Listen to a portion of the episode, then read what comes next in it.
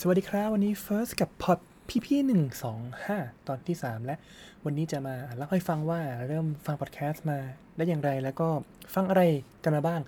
ซึ่งเนื่องจากพอไปลองไล่ดูแล้วฟังเยอะมากนะครับ ก็เลยจะแบ่งอันนี้เป็น 2 ตอนตอนตอนแรกเนี่ยครึ่งแรกก็คือตอนนี้ที่กำลังฟังอยู่ จะพูดถึงที่มาที่ฟังตอนแรกๆนู่นเลยนะครับ ตอน 5 ปีก่อนนานมากแล้วแล้วก็เดี๋ยวครึ่งหลัง ตอนถัดไปจะพูดถึงสิ่งที่ฟังในเร็วๆนี้ ก็ย้อนกลับไปครับนานมากเลยตอน 5 ปีก่อน 5 ปีก่อนเนี่ย ตอนนั้นยังยังเรียนอยู่ แล้วก็ช่วงนั้นเนี่ยพอดคำว่าพอดแคสต์ยังไม่ได้บูมมาก คือเข้าใจว่ามันบูมในในในฝั่งของต่างประเทศแหละในไทยเนี่ยยังยังไม่บูมเลย ของใหม่ๆที่ดังๆ อย่างเอ่อ Standard Podcast Salmon พวกเนี้ยเพิ่งมาไม่กี่ปีเอง ครับสมัยก่อนก็ยังไม่รู้จักพอดแคสต์เหมือนกัน แต่ว่าก็บังเอิญไปไปอ่านโพสต์ของรุ่นพี่คนหนึ่งใน Facebook เขาพูดถึงเรื่องอะไรสักอย่างแล้วเขาก็แนบลิงก์พอดแคสต์ไป แล้วก็ไปกดคลิกปรากฏว่าเอ้ยฟังแล้วมันมัน hook เลยมันติดเลย ไปฟังต่อไปฟังต่อแล้วพอดีช่วงนั้นก็เป็นช่วงที่เหมือนกับเริ่มออกกำลังกายพอดี ตอนนั้นทำ thesis แล้วก็เครียดก็อะไรก็เลยอะไปออกกำลังกาย แล้วก็เออก็ได้ค้นพบว่าพอดแคสต์เนี่ยเอามารวมกับงานออกกำลังกายได้แบบ perfect มากเลย เพราะว่าตอนตอนวิ่งตอนทำอะไรแล้วก็ไม่ได้ทำอย่างอื่นนะ ก็วิ่ง แต่ว่าเราสามารถเอาอะไรสักอย่างเสียบหูฟังได้ แล้วก็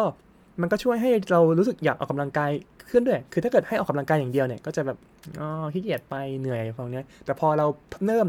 เอาแรงจูงใจเนี่ยไปไปแนบติดไปว่า เออ เราอย่าไปอย่าไปคิดว่าไปออกกำลังกาย คิดว่าไปฟังพอดแคสต์ อ่า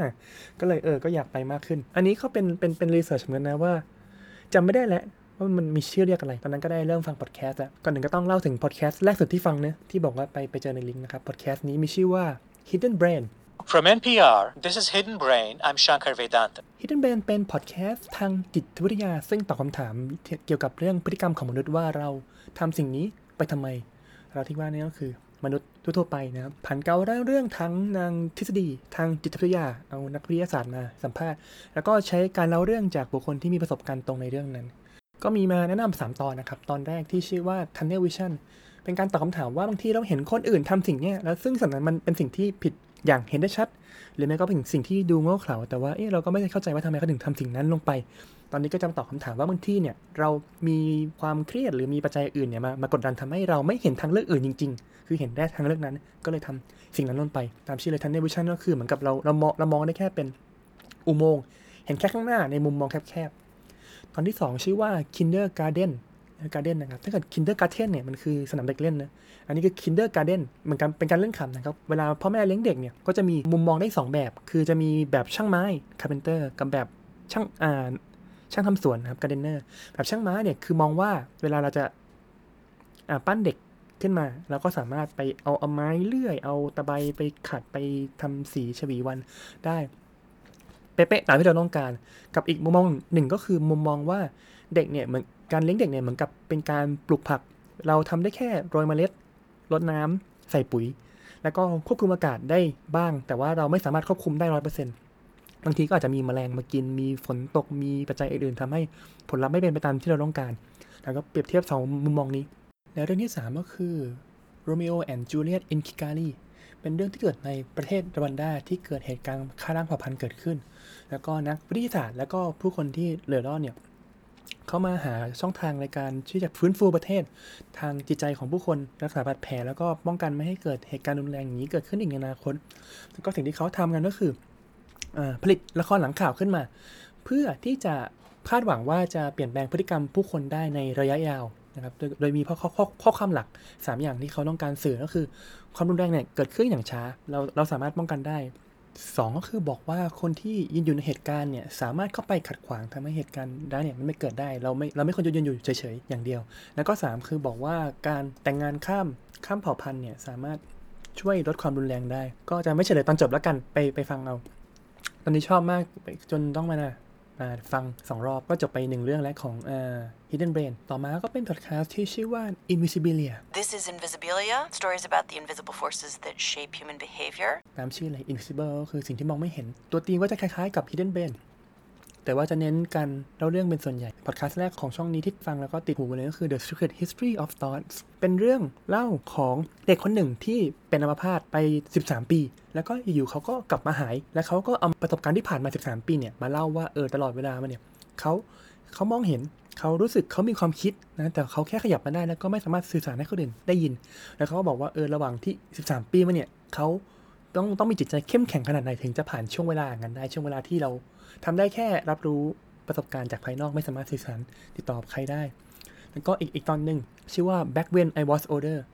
ตอนนี้ฟังดูกึ่งๆ จะคล้ายๆ supernatural เป็นเรื่องเหนือธรรมชาติหน่อยก็คือ เป็นเรื่องของเด็กที่เกิดมา แล้วก็เล่าให้พ่อแม่ฟังแต่ว่าประสบการณ์ที่คล้ายๆ จะเป็นประสบการณ์ของชีวิตในชาติก่อนชาติปางที่แล้ว นะซึ่งเนื่องจากเป็นเด็กเดิมก็ไม่ควรจะมีสิ่งประสบการณ์นั้นออกมา แต่ว่าเขาสามารถเล่าได้เป็นฉากๆเลยว่าเออเขาเชื่ออะไรเขาอยู่ที่ไหน เขาไปเจออะไรมา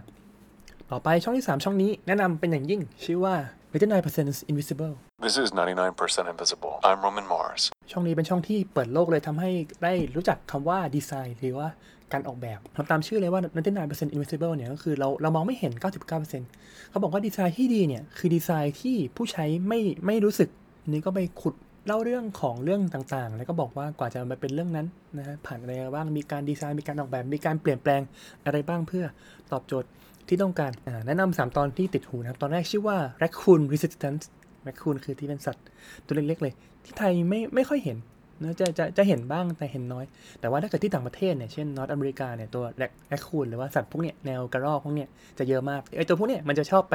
คุยถังขยะไปหาของกิน แล้วก็ทำให้ขยะ กระจายถังล้มอะไรพวกนี้นะครับคนก็เลยพยายามบอกว่าเออถ้าเกิดถ้าเกิดไอ้พวกนี้มันมามาขโมยของกินแล้วก็ต้องพยายามป้องกันเนื้อไม่ให้มันมาขุดมันก็เราก็ไปแบบไปซื้อถังขยะที่มีฝาปิดมีเหล็กมีอะไรไม่รู้เยอะแยะมากมายนะครับ แต่ว่าตอนนี้เขาเขาก็บอกว่าเออมันมันไม่ช่วยและคุณเนี่ยฉลาดมากถึงแม้เราจะปิดฝาทำอะไรแฟนซีแฟนซีมาก แต่ว่ามันก็พยายามหาช่องทาง จนไปกินกินของในถังนั้นได้เสมอ ตอนที่ 2 มีชื่อว่า 700 foot mountain of whipped cream whipped cream สูง 700 ฟุต ตอนนี้พูดถึงเรื่องของการผลิตรายการวิทยุในอดีต เนื่องจากเราได้ยินได้ยินแค่เสียง แล้วคนสมัยก่อนเนี่ยเขามีเทคนิคหรือมีวิธีการอย่างไรทำให้เราสามารถนึกภาพตามได้ด้วย อันนี้ตอนนี้ฟังแล้วรู้สึกมีความแบบนอสตาเจียมาก เพราะว่ามีเขาเขาใช้คลิปจากสมัยก่อนเนี่ยเยอะมาก คือแบบโอ้โหไม่รู้ไปขุดมาจากไหน ฟังแล้วก็เออเห็นเห็นภาพตามว่าเออคือแบบ เขาต้องมีความความคิดสร้างสรรค์มากๆเออกว่าจะแบบออกแบบรายการออกมาให้คนฟังนึกภาพตามได้ ตอนที่ 3 มีชื่อว่า The Laugh Box สะกดว่า L A W F แต่ว่าความหมายก็คือ laugh แบบหัวเราะแล้วก็พูดถึงไอเสียงหัวเราะที่เราได้ยินในทีวีในรายการ comedy เรียลิตี้ต่างๆแบบเนี่ยเออว่ากว่าจะมาเป็นเสียงเนี่ยเออมันมีที่มาอย่างไรฟังการนี้ดีมากนะครับ production เทพ ต่อไปพอดแคสต์ที่ 4 มีชื่อว่า Live from the Poundstone Institute From NPR, it's live from the Poundstone Institute, where we continue our weekly search for all the world's knowledge. นะเป็นพอดเป็นพอดแคสต์ที่ฉีกออกมาหน่อยเพราะว่าเป็นเป็นแนว comedy เป็นแนวตลกที่เอาคล้ายๆผลเอ่อ paper ทางวิทยาศาสตร์ที่ผลลัพธ์ตลกๆเนี่ยเอาเอามาเอามาคุยนะครับโดยโดยโดยการสัมภาษณ์คนที่ผลิต paper นั้นเอามาด้วยเช่นแบบเรื่องของ five second rule อ่าว่าเออที่ที่เรารู้กันว่าถ้าเกิดเราทำขนมตกพื้น แล้วเราหยิบขึ้นมาทันภายใน 5 วินาทีก็จะไม่เป็นไร พอดแคสต์อันนี้เขาไม่ผลิตต่อแล้ว แต่ว่า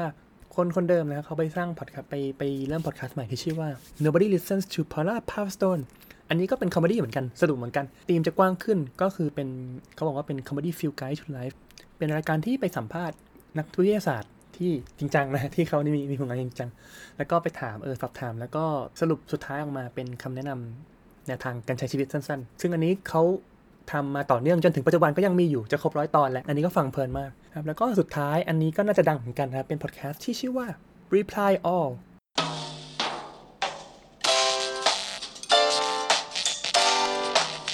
From Gimlet, this is Reply All. I'm PJ Vogt. ครับ reply all เวลาเรากดส่งเมลมันก็จะมีปุ่ม reply คือตอบกลับ แล้วก็ reply all คือตอบกลับหมดเลย เขาบอกว่าก็เป็นพอดแคสต์ที่เกี่ยวกับ อินเทอร์เน็ตซึ่งก็คือทุกอย่าง exploration of modern life and how to survive it นะครับไปสำสำรวจโลกสมัยใหม่ แล้วก็ดูว่าเราจะอยู่กับมันได้ยังไงเตรียมเรื่องหลักๆที่พอจำได้ก็คือจะเป็นเรื่องของเอาเรื่องเรื่องหนึ่งมา แล้วก็ไปสืบค้นขุดไปเรื่อยขุดไปเรื่อยจนได้คำตอบว่าเออมันมันเกิดอะไรขึ้นนะจากเรื่องที่แปลกๆอันนี้ ก็เหมือนเดิมครับมี 3 ตอนเรียกว่าสี่แล้วกันเพราะว่าตอนที่ 3 เป็นตอนต่อนะครับที่จำได้จะเอามาเล่ากันตอนแรกเป็นตอนเอออันนี้มีเลขด้วยนะครับเป็นตอนที่ 141 ชื่อว่า Adam Pieces and the Two Dollar Coke บอกว่าอยู่ๆเนี่ยก็มันก็มีชื่อเนี่ยคุณ Adam Pieces ไปกดสั่งโค้กในระบบอ่าอินเทอร์เน็ตออนไลน์กับร้านพิซซ่ากดสั่งแล้วก็ไม่มีใครมารับ แล้วมันแล้วมันโผล่มาหลายที่มากโผล่ในร้านพิซซ่าแบบหลายหลายเมืองทั่วสหรัฐอเมริกา ก็เลยไปไปสืบสอบว่าเออเอ้ยเกิดอะไรขึ้นใครทำอะไรอย่างนี้ ตอนนี้เป็นการสืบสวนเจาะที่ดีมากเลยเพราะว่าเนื่องจากเราไม่รู้ว่าเกิดอะไรขึ้นนะมันก็เลยต้องตั้งสมมติฐานเนอะแล้วสมมติฐานเนี่ยก็แบบกว้างมาก มีแบบสมมติฐานอันนี้อะแล้วก็ไปถามตอบเออมันมันจริงหรือไม่จริงอะแล้วก็เกิดเป็นอย่างนี้แหละอะแล้วไปถามต่อไปไปขุดไปหาข้อมูลไปสัมภาษณ์คนเพิ่มแล้วก็ไล่ไปเรื่อยตอนสุดท้ายเนี่ยก็ไม่บอกแล้วกันไปไปฟังดูนะเพลินดี ตอนที่ 2 ชื่อว่า The Founder นะครับตอนที่ 136 ตอนนี้มันมากเหมือนกันบอกว่าเป็นอันอันนี้เป็นการเล่าเรื่องนะเป็นคล้ายๆประวัติชีวิตของคนคนหนึ่งที่เขียนโปรแกรมจำจำรายละเอียดไม่ได้คล้ายๆเขาเขาเขาเขียนซอฟต์แวร์มั้งแล้วก็เหมือนกับโดนโดนโกงโดนนะคนคนอื่น เอาซอฟต์แวร์ของเขาไปขายได้เงินนะครับเขาก็เลยคล้ายๆผันชีวิตไปไปมาๆเนี่ยกลายเป็นพ่อค้ายา ไปได้ไงไม่รู้หักมุมเนอะเออจากจากจากเป็นนักโปรแกรมเมอร์กลายเป็นพ่อค้ายา แล้วแบบแล้วแล้วเป็นพ่อค้ายาจริงจังเลยนะคือแบบมีเครือข่ายหลายประเทศแบบโหฟังสนุกมากอันนี้ แล้วก็ตอนที่ 3 อันนี้สนุกแบบสุดๆอะ่ะเป็นตอนที่ 102 กับ 103 ชื่อว่า long distance คือยาวมากจนต้องมี 2 ตอนแยกกันเนอะเป็นเป็นเรื่องที่แบบเปิดสั้นๆเลยเนอะคือเขาบอกว่ามีมีคนโทรศัพท์มา scam เขา จะมาหลอกเอาเงิน ซึ่ง scam นี้เป็น scam เรื่องของบอกว่าเออจะบอกว่าคอมพิวเตอร์ของคุณเนี่ยมีไวรัสนะ ถ้าอยากให้เราช่วยกำจัดไวรัสก็จ่ายเงินมานะครับ ซึ่งเขาไม่ได้แบบไวรัสจริงหรอก ก็หลอกหลอกๆนะใช้ trick อะไรต่างๆ คือก็แค่นี้แหละเออว่าโทรโทรมา scam แต่ว่าไอไอเนื่องจากไอคนที่รับสายเนี่ยเป็นเป็นคนทำพอดแคสต์อันนี้เขาก็เลย ก็ไปแกล้งอะก็ก็ก็โทรกลับคือเขาเขารู้แหละว่าโดนว่าว่าไอเนี่ยสแกมเขาก็เลยเออไปหลอกถามหลอกคุยแล้วเนี่ยคุยไปคุยมาอะกลายเป็นเพื่อนกันซะงั้นเออได้ได้รู้เลยว่าเออเขาเขาทำงานอะไรเออเขาอยู่ที่ไหนทำอะไรถึงเกิดอย่างนู้อย่างนี้ขึ้น แต่ว่ามันไม่มันไม่จบแค่นี้เพราะว่าถ้าเกิดจบแค่นี้มันก็จะมันก็จะไม่เป็นสองตอนเนอะอะอันนี้คือตอนแรก แต่พอคุยไปคุยมาปุ๊บยาวมากเลยแล้วก็พอตอนสองนี่คือเหมือนกับเหมือนกับฟังคนละเรื่องเลยอะนะครับจากจากแค่ว่าเออโดนโทรแกมมาแล้วเขาก็นะค่อยๆไล่ไปไล่ไปไปคุยไปนู่นนี่นั่นสืบสอบไปโอ้โหเป็นพัทวิส หลายขั้นมากนะครับ ไปลองฟังกัน Reply All อะจบเรื่องกันแล้วกัน อันนี้เป็นพอดแคสต์หลักๆที่ฟังตอนแรกๆนะครับ ตอนที่ยังเรียนอยู่ประมาณ 4-5 ปีก่อน ซึ่งก็มี Live from the Poundstone Institute ที่ไปแปลงเป็นพอดแคสต์ใหม่แล้วแต่ว่าอีก 4 อันที่เหลือ 4 เจ้าที่เหลือก็ ตอนนี้ก็ยังมีตอนต่อเนื่องมาจนถึงปัจจุบันนี้นะครับฉะนั้นก็คือสามารถตามฟังยังทันอยู่ ขอไล่อีกรอบหนึ่งก็คือเป็น Hidden Brain นะครับในจิตวิทยา Invisible เหมือนกันจิตวิทยา แต่ว่าเน้นเน้นเรื่องของเรื่องเล่า99% Invisible เท่มากนะไปฟังเรื่องของการดีไซน์เรื่องของการออกแบบว่าเอ่อทำยังไงเพื่อจะไปแก้ปัญหาแก้โจทย์อันนี้ แล้วก็มันเกิดผลลัพธ์ยังไงในโลก 4 ก็คือเป็น Live from from the Poundstone Institute เป็น comedy แต่ออกมาเป็นเป็น Nobody Listens to Paula Poundstone แล้วก็สุดท้ายคือ Reply All